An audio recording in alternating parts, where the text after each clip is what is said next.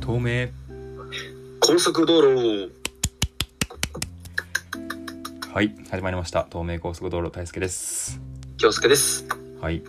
ということで今日は第66車線ですねはい66、はいはい66ですも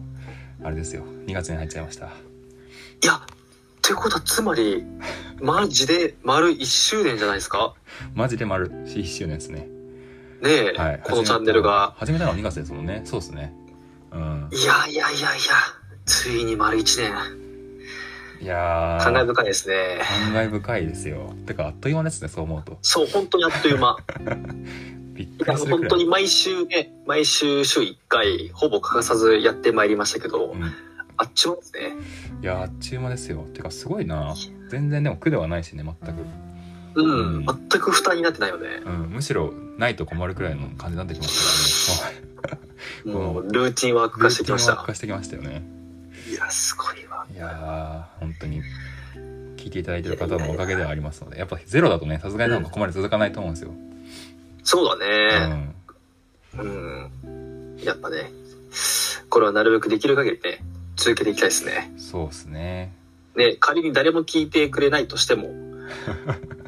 うん我々の、あの、生きた証を残すためにも こ、れ遺言じゃないけどそうだよねそうそう思うんだよなそういや、融合になるよね、これ。なります膨大よなんかね死んだらねこれ聞いてくれたらなんかずっと残るわけだからねそう、あ、あうんいつこんなこと考えてたんだとかさ、確知かっにてもらえるもんね。確かにもう66回くらい喋ってるからねその いろんなテーマについてさこれすごいよいやー、いいね、遺言という目的で、なうんいいね。そうだよすごいだな。ちょっと続けていきましょうこれは、いやー、ぜひぜひ、ようろしくお願いします。んはいで、まあ、前回ねあのゲストということでカスさんにも来ていただきましたけどはい。彼が来た回はやっぱ面白くてですねあうんのリスナーとかもですね見た感じ結構他の回よりも聞いてる人多くてほら、はいやっぱゲストの力は偉大でしたねいや、意外ですね。すごいね。特にそう候補全くしてないですよ ね。してないけどね、まあ、ちょっと歌詞さん関連のなんか友人が聞いてくれたのかもしれないですけど確かに。まああでも、普通にとやっぱりあのテーマと紹介文がかなり気合の入った 内容でしたもん気合はね。ちょっと入ってましたねはいいやー、本当にウィットにね、飛んだ素晴らしい紹介文ですね、あれは。あそれはありがとうございますでもなんかまあ普通に良かったですねなんかいい話が来たとか友人のなんかちょっとうん普段は見れない一面が見れたというか、はい確かに、ちゃんと真面目な話しましたもんね。 うん非常に良かったといえば良かったんじゃないでしょうかなんや、それ。いやでもさ でもあれだよね結構さあの時対面でやったからさちょっとまあなんかいつもと違う雰囲気というか緊張感はちょっとあありましたよね緊張感というかいや、緊張感あったし、なんかやっぱ、こっぱずかしかったのはああっそたうそうそねう。そうそうそうそれはあったよなうん、ちょっと変な感じはあった。ね結構これほぼこうやってオンラインでやってるからさなんだかんだね、恥ずかしさあんまないけどさうんうん。いざやっぱ、うん。うんいや結構それ面白かったんだよないや、恥ずかしいね。なんでだろうね。やっぱ意識するんだろうね。そういやめっちゃ思ったな今こうやって話してるけど多分あの状況だともうちょっとなんかね話しづらかったと思うんだよなうん、そう、すごい話しづらかった。という意味でやっぱオンライン、オンラインってそのね、うんなんだろう、ここ、心的にもやっぱ距離があるけど、うんうんうんそのメリットもあるわけだあーね。まあそうだねこのラジオをするとね確かに確かに確かにそれはそうだなうん、そう思うとあの、リアルでやったのは、うんなんかいい経験だったね。うん、身体性を伴う対話というもののうんあ。り方を考える場合になりましたそうそうそうそうそうそう。うん、あとさなんかその最初の1個前の回はなんか見てもらいながらというかさ、うんうあん。の会話には参加してない状態で歌詞さんが横にいる状態で僕ら2人でやってたじゃないですか実はうんあれをめっちゃ話しづらかったですよね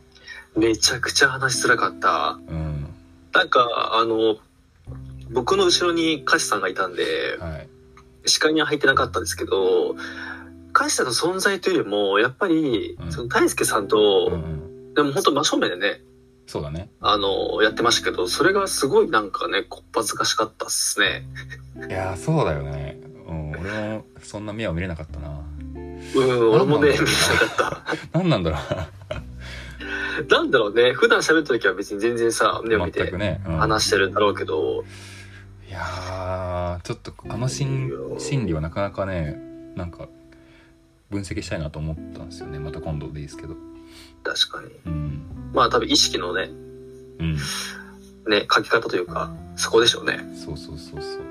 やっぱ収録しているとかね、あそうそうそうそれは他の人様が聞いてもらってるっていうのがあるからこそ、ちょっとね、触れてしまうね。そうなかなかね気になりましたっていうままあ、あけまあね、はい、うんいっぱいありましたね。ちょっと前が長くなっちゃいましたけど今日は久しぶりに本についてのある一つの本をちょっと深掘りしていくようなことをやっていけたらと思ってましてうん。いや、ついにこれ前からやりたいと思っていたそう。そうそうそうついにやれたわけですけども、ね、ついに本深掘りシリーズ第1弾第で1す、弾ね。ですねこれ実際は確かに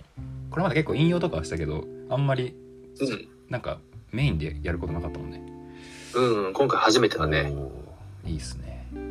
ちょっと今回じゃあ最初の1回は京介君が最近読んだ本でそうなんですよ。はいあのー、せ、3回前ぐらいに、まあ、ちらっとね、あのーお話をはした、いはいまはいはいあ、本屋さんでたまたま出会った、はいはいはいはいまあ、目を引く本があったという話をさせてもらったんですけど、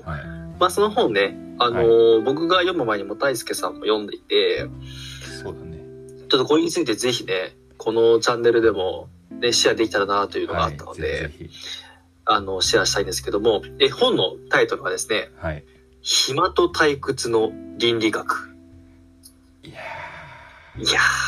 ー、えー著者はですね、はいえー国分光一郎さんという、はいえー方なんですけども、はいいや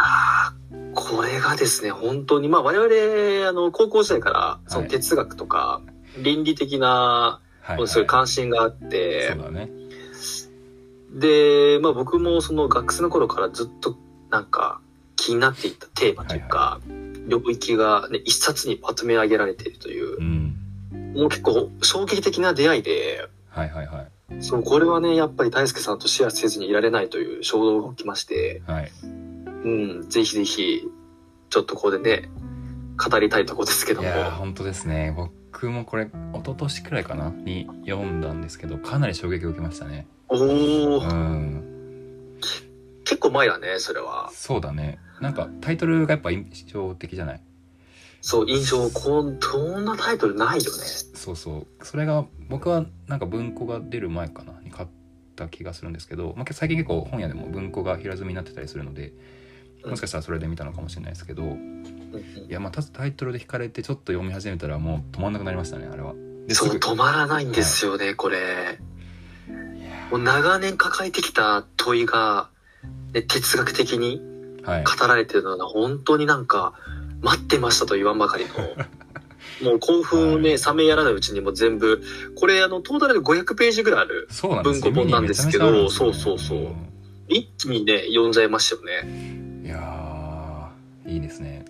そうでまあこの本なんですけどもまあ読んだことない人向けにですね、うんまあその暇と退屈とは何かというのを徹底的に面白いね。あの追求した本になりまして、はい。でですね、まあ、いろんな側面から、まあ、分析していくわけですね。うんうんまあ、一つ目が、まあ、原理論。はい。で、続いて、あの、歴史。歴史ね。うん。この歴史というのもですね、はまあ、い最近の近現代史じゃなくて、その人類そうね。が、そうだ。ねそ、うだ狩猟採集を始めたとこからはいはいはいはい。分析をしているというもので、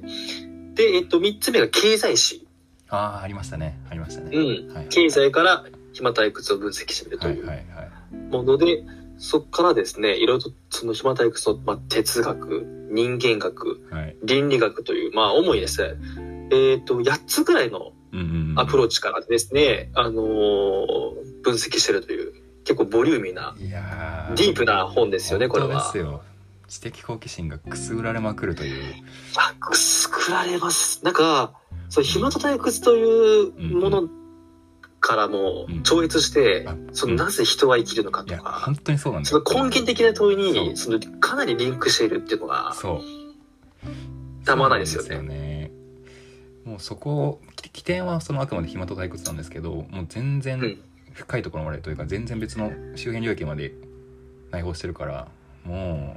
うやばかったですね溢れやんばばりのかったっすよ。いや、うんこのテーマだけね、一生、ちょっとでも足りないと俺は思ってるから、そうだねそう。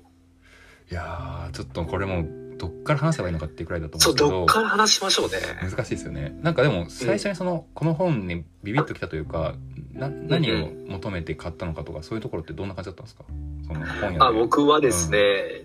うんと、やっぱりその普段生きていてう、ん、なんか暇だなとか退屈だなって思思う瞬間ってあったりするんですよ。へ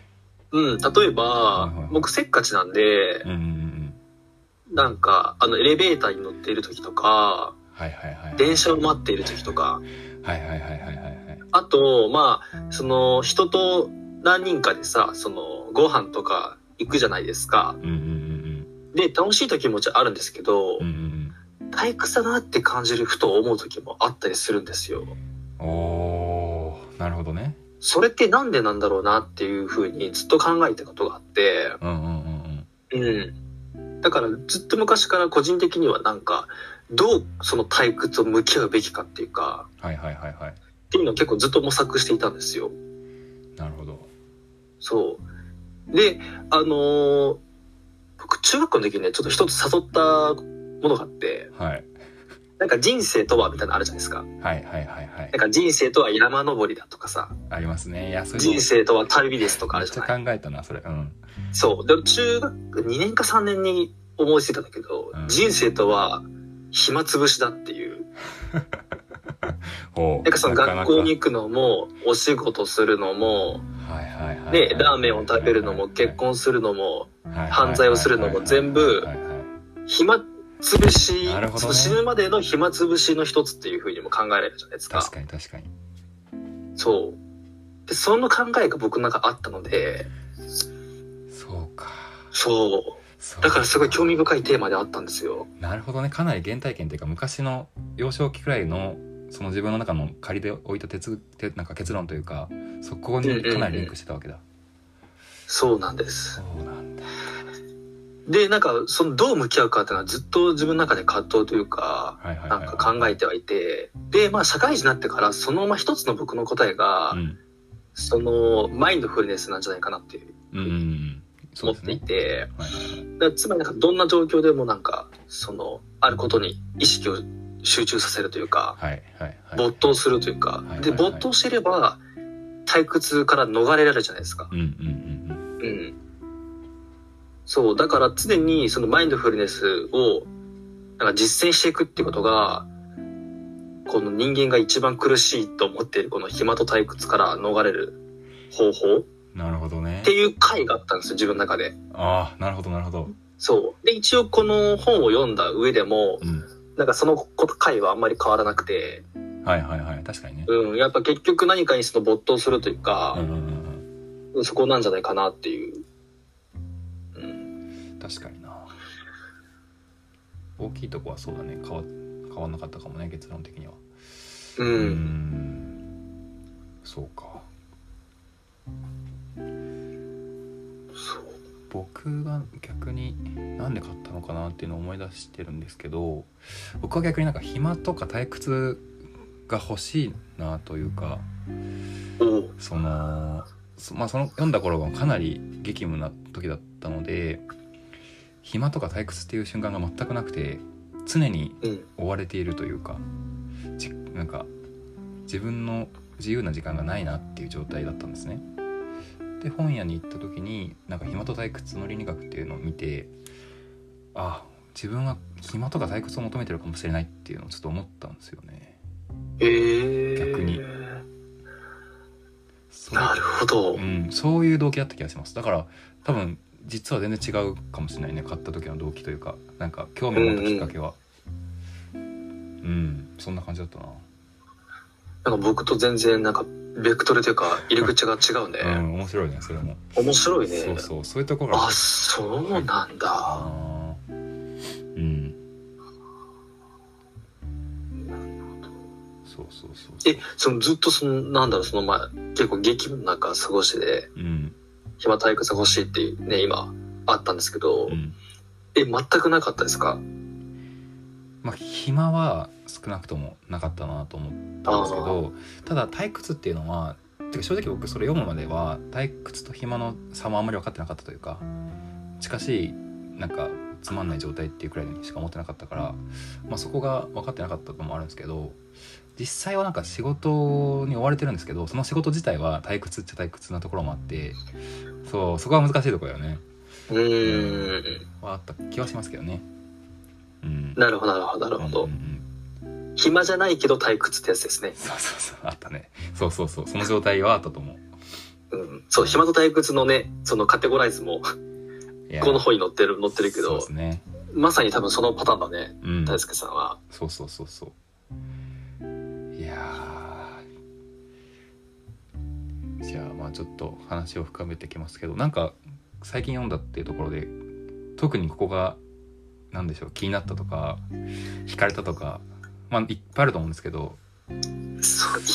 ぱいありすぎましてね。そうだよねそう、これね、多分ね、5回ぐらいのシリーズでね、話せるんじゃないかっていう確かに内容で、ただ、えっと、まあ、この資本主義にも言及しているじゃないですか。そうねそうねはいはいはいその、もともとは、なんか人類ってその生活をするために、うんまあ、主に食料とか、うんまあ、衣食住ですよね。それを満たすために、うんまあ、働いていると。で、その時は、まあ、暇でもなく退屈でもないと。そうなんだよねだから遊牧民みたいな感じだからさそうそうそうなんそかう。常に、まあ、危険もあるし身を守るっていうのもあるし、まあ、食料とか探して移動していかなきゃいけないっていうところでうんうんうん。そう暇そがうなかったそってことですよね。う。そこがね、歴史とか経済で描かれていて、うんで、だんだんその生活に余裕ができていって、まあ、いわゆるその余裕が生まれる。はいはいはい、はい、で、余裕が生まれると暇になり、はい、何かせずにいられないっていうのが人間の本質としてうんうん前提とあって、はいで、そこからその、まあ、今の現代だと、なんかその趣味というか娯楽にはい走るわけじゃないですか。はいエンタメとかねたうだ、んそう、この本で描おっしゃってるのが、うん、本当は自分が何をしたいのかって分かってる人はほとんどいないと。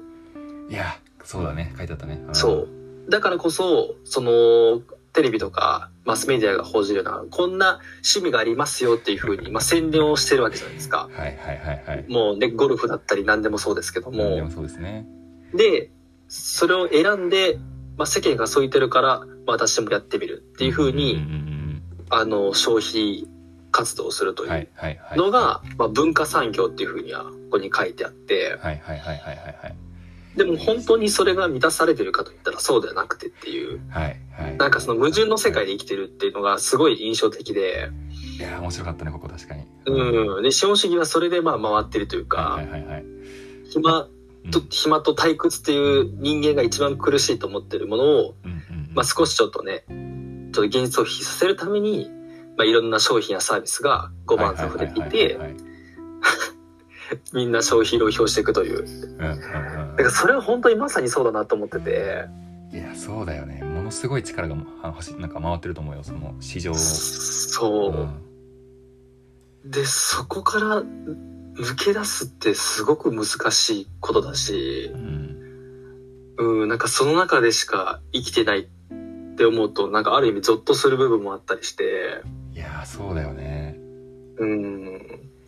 なんかそれはすごいね、今のなんかその、今生きてるこの時代とすごいリンクしてる、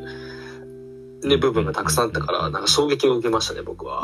ああ、今の社会ってそういう風に見えるんだっていうか、いや確かにねそう、だからその構造を変えるって難しいしう、んうんうんうんうん、うんいやそれはすっげえ思ったなんか今ちょっと思い出したんですけどなんか記号を消費してるみたいな感じでしたよね確かその観念とかあ、記そ号うってそいううものそを消うそう費し。てるだけでそれは終わりがないからひたすら人は満足できずにどんどん記号を追い求めるみたいなうんうん、あれは確かにめちゃくちゃ衝撃的でしたねうんそうだからどんな気言っても満たされないしうんうんうん暇と退屈から逃れられないっていうそうそういやそうなんだよだからだから僕これこの本読んですごいその結構これまで広告とかの仕事に、まあ、昔から興味があってやってたんですけどすごく嫌気がさしたところもあってその何かの商品とかをその物を売ってるんじゃなくて記号を売ってるような気がしていてその広告の仕事は記号を記号化する仕事みたいなところもあるじゃないですかうんなんかそれってすげえ虚しい仕事だなと思ってちょっと思い始めたんですよこの本読んでこれも結構影影響あったと思うんだよな俺の仕事観でもいや、めっちゃ影響あるだろううね。んまさにその暇と退屈のその世界観で、そう生きてる、ね、業界人だもんね。そうそうそうそうそういや、それそうなんはできすよつこれいなきつかったよ結構自読ん覚でしてしまうぞ。そうこれはあったなかなりあー、なるほどね。そうそうそうそうねいやーこれは面白かったとこだね確かにうん、面白かった。非常になんか、うんうんうんうんで、あとなんか消費と浪費の違いみたいな話もありませんでしたっけあありましたね。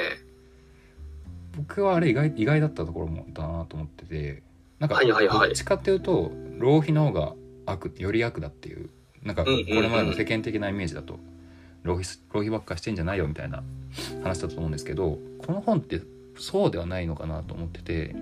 なんうかん浪費の方がむしろ推奨されてる気がしたんですよね僕の読んだ感じだと。うん、そういう文脈だったね。うん、そう、浪費とは何かっていう文章があって、浪費とははい必要を超えて物を受け取ること、吸収することである。あなるほど。必要のないもの、使い切れないものがうん、浪費の前提である。ほうほうほうほうと書いてあって、あーで、この著書、著者曰くうん、この浪費っていうのが、まあイコール、まあ、贅沢っていう風に、はいはいはいはい。ね、言及されてたと思うんですけどう、んぜ贅沢は豊かな生活に絶対に欠かせないもの。なるほど。そう。だから贅沢は必要だっていうふうにこの人はおっしゃってるんですよね。そ暇退屈そう。と向き合うために。俺、これすげえ正気だったんだよな。これかなうりん、、で、うん、そう、俺もこれ、一番衝撃かもしれない、これ。うん、なんかさ、特にこの最近の世の中ってミニマリストとかさ、まあ、推奨されてるし、自分も結構それに近い考えがあったから、なんか節約したりとか、なるべく物減らしたりとか、なんか贅沢は悪だっていう感覚があったんですよね、どっかに。うん。だからこれを読んですげえあそうなんだっていうのはめちゃくちゃ衝撃を受けたしだから自分が確かこの言葉の中にあのこの本の中に「十分は十二分ではない」みたいなようななんかそんなような話があった気がするんですけど、なんか十分なところで物足り自分の中で満足してると思ってたけどなんか十二分なところというかその辺りまでいけてないところがあるなというかねなんかそこはすごい思ってなんか意識的に贅沢もしないといけないんだなっていうのはすごい学びになったところですねここ。いやー、同感です。うんなんかその豊かな生活のためには贅沢が必要っていう、うんなんか、センテンスがあって、それ結構衝撃的で、うんうんうんでも確かにう、んなんかその日暮らしうんだったら、豊かではないじゃないですか。うんうんうんある意味、その余裕がないかそうら、だよね確かに。ずっとそのやっぱ不安とか恐れを抱えながら生きなくちゃいけないうん。うんでもなんか少しその贅沢ができるってなると、まあ余裕が生まれて、それが多分、なんか精神的に満たされるうかんはいはいはいはい。ら、まあ豊かな暮らしにつながるっっていうふうに多分言及したと思うんですけど、まあ確かにそうだなと思って、うんうんうんうんうん、だから贅沢って必要なんだというか、そうね。うん。ただなんかここでなんか重要なのは、なんかその、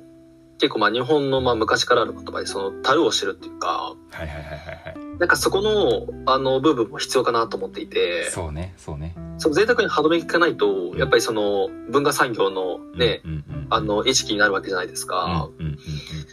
だから一定のそのバランスというか、うんそうねそこはすごい大事だと思うなんか消費と浪費の違いが書いてあったと思うんだけど消費はその観念とか記号を消費するから終わりがないけど贅沢はなんか物を消費する感じだから物を消費するというかなんか例えば食べた時にお腹いっぱいになったりするじゃないですかで限界があるからもうそこで歯止めがかかるみたいな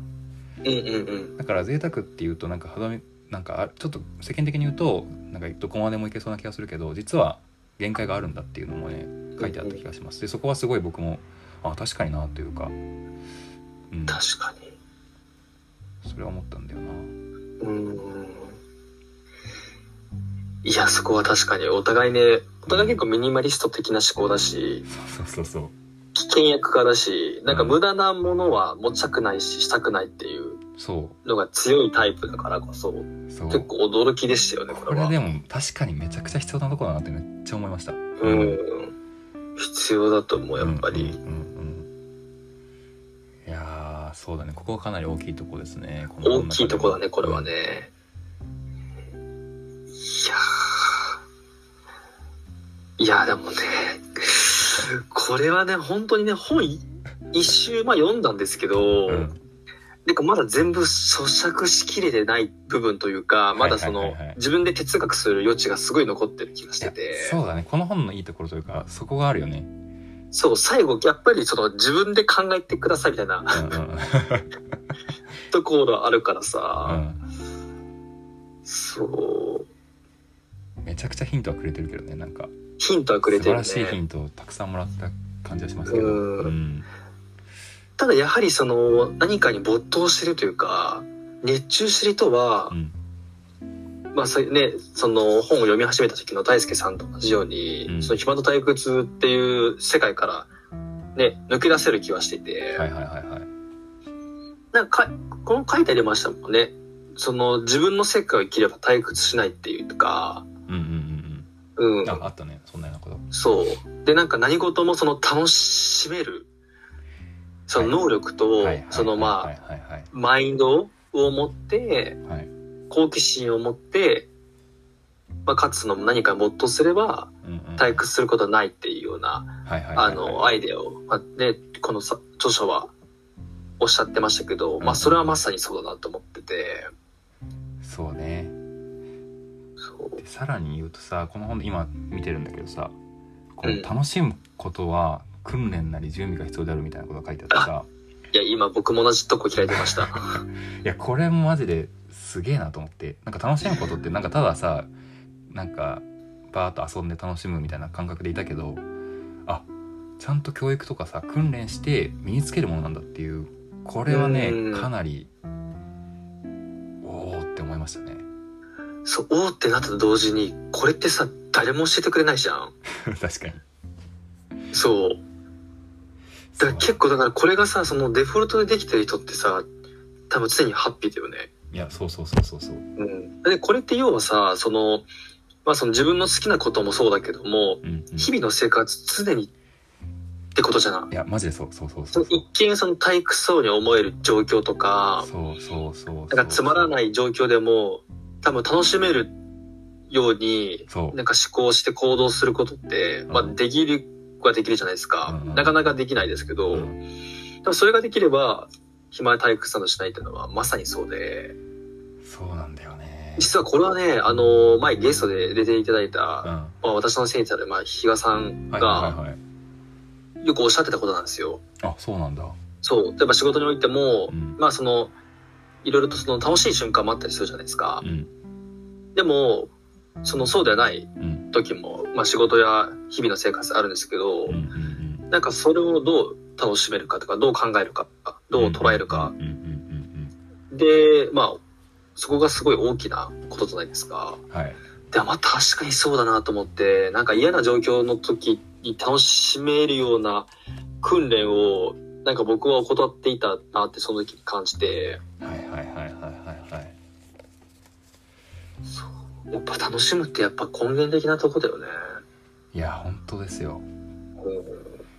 マジでそう書いてあったけど教育もさ楽しむことを訓練する場って書いてあってさうんこ。の辺もなんか衝撃だったな確かに。なんかいろいろ考えたけどそのなんかちょうどその本読んでた時になんか映画を見に行ったんですけど、はい洋画の結構小難しい映画で全然なんか理解できなくてつまんなかったんですけどこれもなんか見方を変えたら自分がしっかり準備してなかったりとかなんかその英語が分かんなかったりとか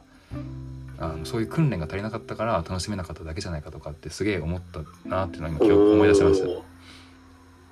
なるほど。うん確かになんか、ちゃんと予習もして、かつその好奇心を持って、なんかその自分のいろんなバイアスとかそれを取っ払って、アンテナを張ってみれば、面白くね、てか楽しめるかもしれないもんね。そうだからそのさ映画のがつまんないっていう映画のせいじゃなくて自分のせいだっていうねいや、それちょっと真理かもしれないね。いやそうこれはね面白いですしなかなかー残酷な事実ではありますけどううん。で、今のさ、あの、言ったこの楽しむ訓練のとこでさ、はいその、日常的な快、うん快っていうのはその快楽の快はいはいはいはいの先哲があって、うまあ、例えばご飯とかも、うんなんか我々は食べてますけども、実際は食べてないかもしれないっていう言葉っあったねあったて、ね単なる栄養として、はい摂取していはるいはいはいで、結構あるじゃないですか。これね例えばですけど、はいまあ、今の人だったら携帯見ながらご飯食うっていう のは、よくあると思うんですけど、それってはい、そのカレーだったらカレーをはい、ね、十分味わって食べていないじゃないですかうん。うんうんただそこで五感をフルに活用して、食べることに集中すれば、普段のカレーよりもより美味しく感じるんですよ。間違いなく。うんうんいや本当そうなんですよそう。で、これマインドフルネスでも、まあ、食べる瞑想っていうものがあるんですけうど、んそれすごい感じて、めちゃくちゃ美味しいんですよ。何食べても。何飲んでも。ああなるほどだからやっぱり意識をどこにどう向けるかっていうかうん、うんうんそれによって、やっぱその楽しみ方が大きく変わるっていうか、うんなるほどねうん。そう。で、解って、人間ってさ、解を求めるじゃないうんそうだね不快よりは。貝の方に行くねでうんそうそう。でも仏教では、うんまあ3つあって実は、快不快のもう一つに中立なのよ。ほうほうほうほうほうほうまあ、いわゆるその、まあ、可でもなく不可でもないみたいななさ。るほど。本当に。ノーマルなところですよ間のうんうんで、ノーマルのとこも良しとするのが仏教の考えなんですよ。はい良しというかう、ん。うん、それもなんかいいものというか。なるほど、なるほど。そう、だから、その一般的なデフォルトの状態うんうんも、なんかそこを認めてあげれば、あ、それっていいものだよねっていう風になれば、うん。うんうんなんだろう。例えば3分割するとしたらうん。う、ん。その回だけ求めてる人は30パー、33%はいしはいはいかはいはいはい。ハッピーじゃないじゃないですうんうか。んうんでも中立のとこも認めてあげたら、ね、7割ぐらいが確かに。ハッピーになるじゃないですか。なるほどね。そうなるとその全体としての幸福度が上がるっていうか、ああ。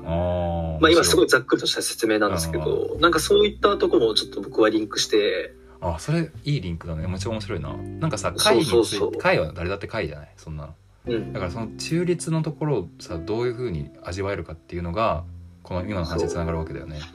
そうそうそうそうち。ゃんと食べまあ、てまさにさっき言ったその樽を知るもまさにそうだし、はあはあはあはうん。で、そこでなんか重要なのがやっぱりその感謝っていう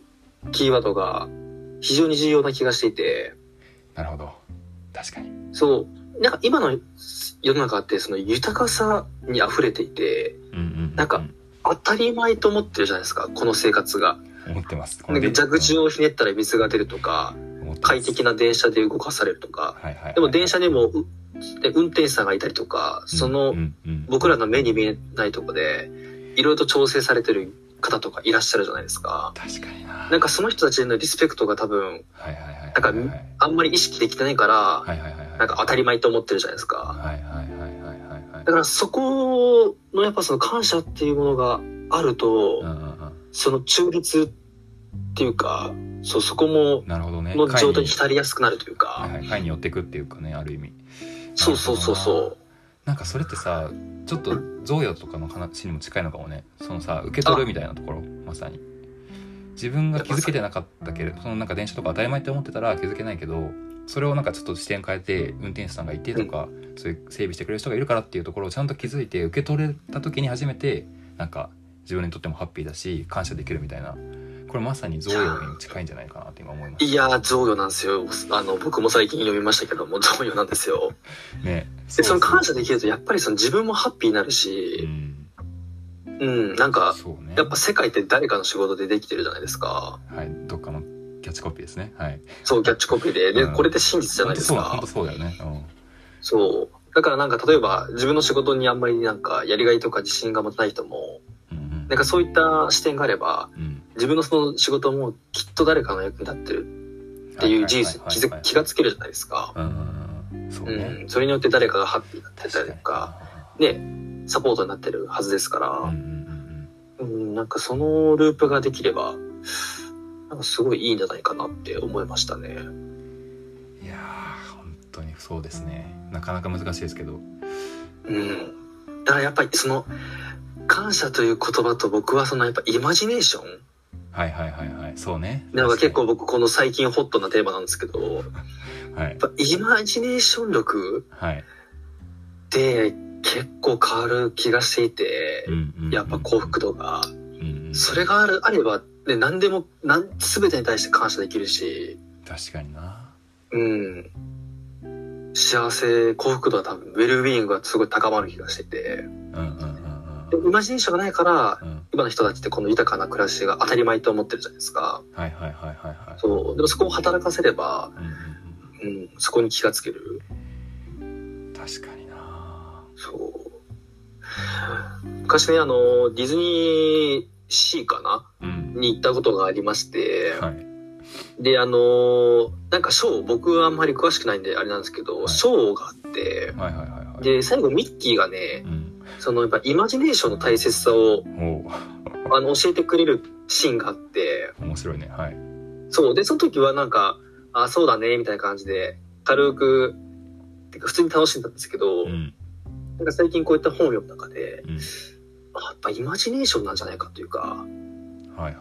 はういん、想像なんだろうなちょっと暇つな理屈からだいぶ離れてしまいました けど、いや想像力はでもすげえ本当関係あると思うようんそうそうだねいやでも本当そう今の話だけでももうずっと話してるくらいですねなんかで、ちょっと、そういいろんなとこ行っちゃいました僕もうそういろいろ言ったんですけどこの本の中でもやっぱりその結構よく言われているそのパンを味わうっていうのと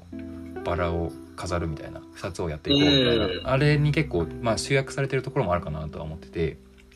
確かにこう今あの、これですね。人はパンがなければ生きていけない。しかしパンだけで生きるべきでもない。はい、私たちはパンだけでなくバラも求めよう。うん、生きることはバラで飾らねばならない。これあれですもんね、さっきのその贅沢とか、そうそうそうそうそうそうそこのとこですよね、これは。そうバラの部分は、まあ、そういう贅沢とかの部分だと思ってるんだけどなんかその前に確かパンもしっかり味わおうぜっていう話もあると思っててなんかうんうんうんうんそれがさっきのその実際は食べてな食べてるようだけど食べてないんじゃないかってつながってるかなと思っててなんかバラを飾るっていうのもありつつパンをちゃんとまず目の前にあるパンを味わおうぜちゃんと味わおうぜっていうのが一つのなんか書いてあったことかなと思ってて。確かに。そう俺はここがすごいこれ読んでからは意識はするようになったかなと思あっててうんーやっぱりなんかその今起こってることをさ、なんかありのままに、なんか見つめて観察してうん受け入れるっていうかさう、んうんなんかそこはやっぱ前提としてマストな気がしてて、うんうんうんうん。それプラスってとこだもんね。うんそうそうそうそうやっぱちょっと私はどうしてもやっぱマインドフルネスに結局行き行き着いてしまう感じがしますあね。の確かにここはそれにな近いんよかねそう、うんついにそれが実践できてればね、この状態になるわけわけだし、確かにそうだねまあちょっと贅沢とかはあんまなかったかもしれないから新しいまあそうだね視点だけ。ど確かに。パンを味わうについてはほぼマインドフルネスだと思うよ、うんうん。本当にそうだと思う。ね、目の前の物事にただ集中するというかさ、まあ、でもなんかそうでパンすパンっていうのがなんか、まあ、もちろんパンって比喩だからさその目の前のものだったりとかあとは今会ってる相手の人とかさうそんれうにん。対してもう姿勢をそっちに向けるっていうかね意識を向けるっていうのが大事だってことだから、うん、まあ本当マインドフルネスだなっていう意味うで、ん。いやいや、僕ね、このテーマは多分ずっと考え続けると思います、本当に。ーそうねちょっとこの本を片手に常に考えてたですねこの話は。うん。うなんか人の宿命だもんね、なんか。ん、そうだねそう、なんかイースが背負った罪みたいな感じでさ、うんうん、人間はこの暇と退屈というなんかうん十字架を背負ってね、それをと抱えながらい生きなくちゃいけないっていう、うんうんうんなんかそういったセンテンスもありましたけど、うんいやーこれは確かにずっと出てくる話だと思いますねなんかそれこそこれからねどんどん機械化が進んだらより暇と退屈な時間が増えるだろうしある意味人間にそうですね、余裕が増えますもんね。でそこを埋めようとする、まあ、可処分時間というかそれを埋めようとするエンタメ産業とかもどんどんね増えてくるだろうからそうそうそうそう。そこの中でどう生きるべきかっていうねいやとんでもない話ですよー、これはとんでもないですよ、本当う。にんけれども、このテーマをうん自分なりに突き詰めて、うんなんか自分なりのその回か見つけ出せればう、んなんかものすごい違うと思うんだよね。そうだねうん。それは本当にそうこの一生が。うんまあそうね解っていうか姿勢というかうん。それがあればいい気がしますねうん。いやーこれはね、ぜひ読んでほしいですね。いやちょっとぜひそうですね俺はもうん。目から鱗のね、パートが本当に散りばまいられてますもんね。ううんなんか今日触れられなかったところでもいろいろありますもんね言いたいことがそうちょっとね、もうテーマが膨大すぎて、ちょっとね、 あの、勝手にね、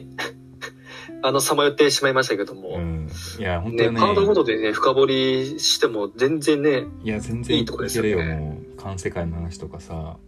そう、そう、感世界ね。見てただけでもいやーちょっとまたこれは第2弾もやりたいくらいですねこの辺いや、ぜひちょっとやりたいですうね。んちょっと僕もう一回読み直しますねうん。ちょっとあの、あのー、我々のチャンネル、まあ、いろんなテーマ語ってるんですけども、結構、我々二人がその、読書が、はあのー、好き好きというか、いそうだまあ、ねライフワークとしてる部分もあったりして、で、いしお互いで読んでる本っていうのも何冊かありますので、うんうんまあ、今後、まあ、このチャンネルで、チャンネルで、まあ、今日みたいに、そうだねまあ、ある一つの本をテーマに、いやーちょっとね、いい語っていこうかなといううんふうに、今年は考えてます。そうですね今年はちょっと本の虫になるっていうところでやっいやていきましょうよー、もう虫になりましょう。はいもうなんと40分以上差が話してしまいましたけどあらら、あっあちゅう間ですねあっちゅうはいっちまですね。まあっていうのがもし興味がある方は、ぜひ、こはのい本を手に取ってもらえたらと思います。ぜひ読んでください感想をお待ちしておりますお待ちしております。はい。ということで、今日はこの辺にしましょうかねい。はい。今日も安全運転で。バイバイ。